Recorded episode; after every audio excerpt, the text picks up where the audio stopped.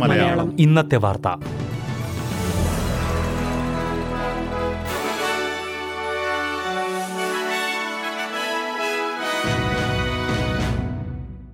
നമസ്കാരം. S B S Malayalam ഇന്നത്തെ വാർത്തയിലേക്ക് സ്വാഗതം.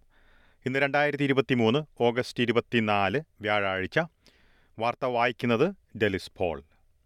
ജീവിത ചെലവ് കൂടിയത് മൂലം നേട്ടം കൊയ്തത് സൂപ്പർ മാർക്കറ്റുകളും കോൾസും വൂൾവർത്സും വൻ ലാഭം റിപ്പോർട്ട് ചെയ്തു.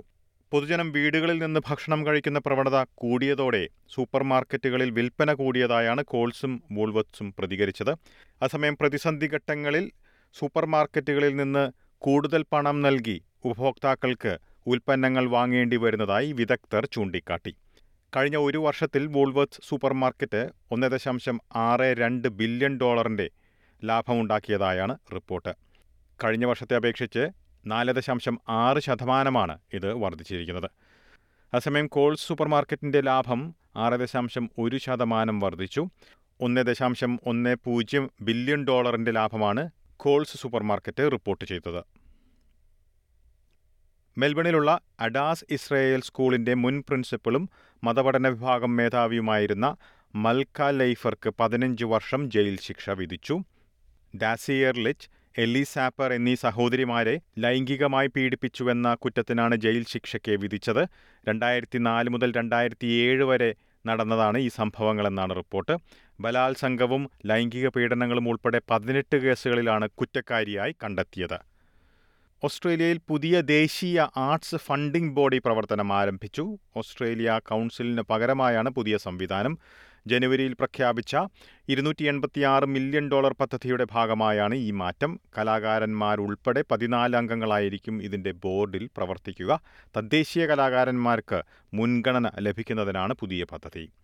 ക്വീൻസ്ലാൻഡിൽ രണ്ട് വീടുകൾ തീപിടുത്തത്തിൽ കത്തിനശിച്ചു. മറ്റു രണ്ട് വീടുകളെയും വുലങ്കാബയിലുണ്ടായ ഈ തീപിടുത്തം ബാധിച്ചു.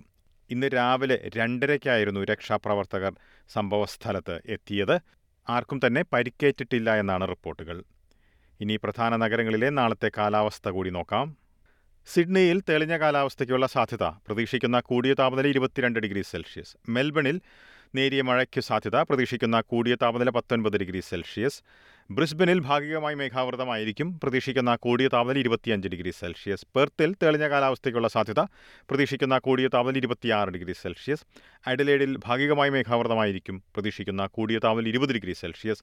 ഹോബാട്ടിൽ ഒറ്റപ്പെട്ട മഴയ്ക്കു സാധ്യത പ്രതീക്ഷിക്കുന്ന കൂടിയ താപനില പതിനാല് ഡിഗ്രി സെൽഷ്യസ്. കാൻബറയിൽ തെളിഞ്ഞ കാലാവസ്ഥയ്ക്കുള്ള സാധ്യത പ്രതീക്ഷിക്കുന്ന കൂടിയ താപനില പതിനെട്ട് ഡിഗ്രി സെൽഷ്യസ്. ഡാർവിനിൽ തെളിഞ്ഞ കാലാവസ്ഥയ്ക്കുള്ള സാധ്യത പ്രതീക്ഷിക്കുന്ന കൂടിയ താപനില മുപ്പത്തിയഞ്ച് ഡിഗ്രി സെൽഷ്യസ്. ഇതോടെ ഇന്നത്തെ വാർത്താ ബുള്ളറ്റിൻ ഇവിടെ അവസാനിക്കുന്നു. നാളെ വൈകിട്ട് ആറ് മണിക്ക് എസ് ബി എസ് മലയാളം വാർത്താ ബുള്ളറ്റിനുമായി തിരിച്ചെത്തും. ഇന്ന് വാർത്ത വായിച്ചത് ഡെലിസ് ഫോൾ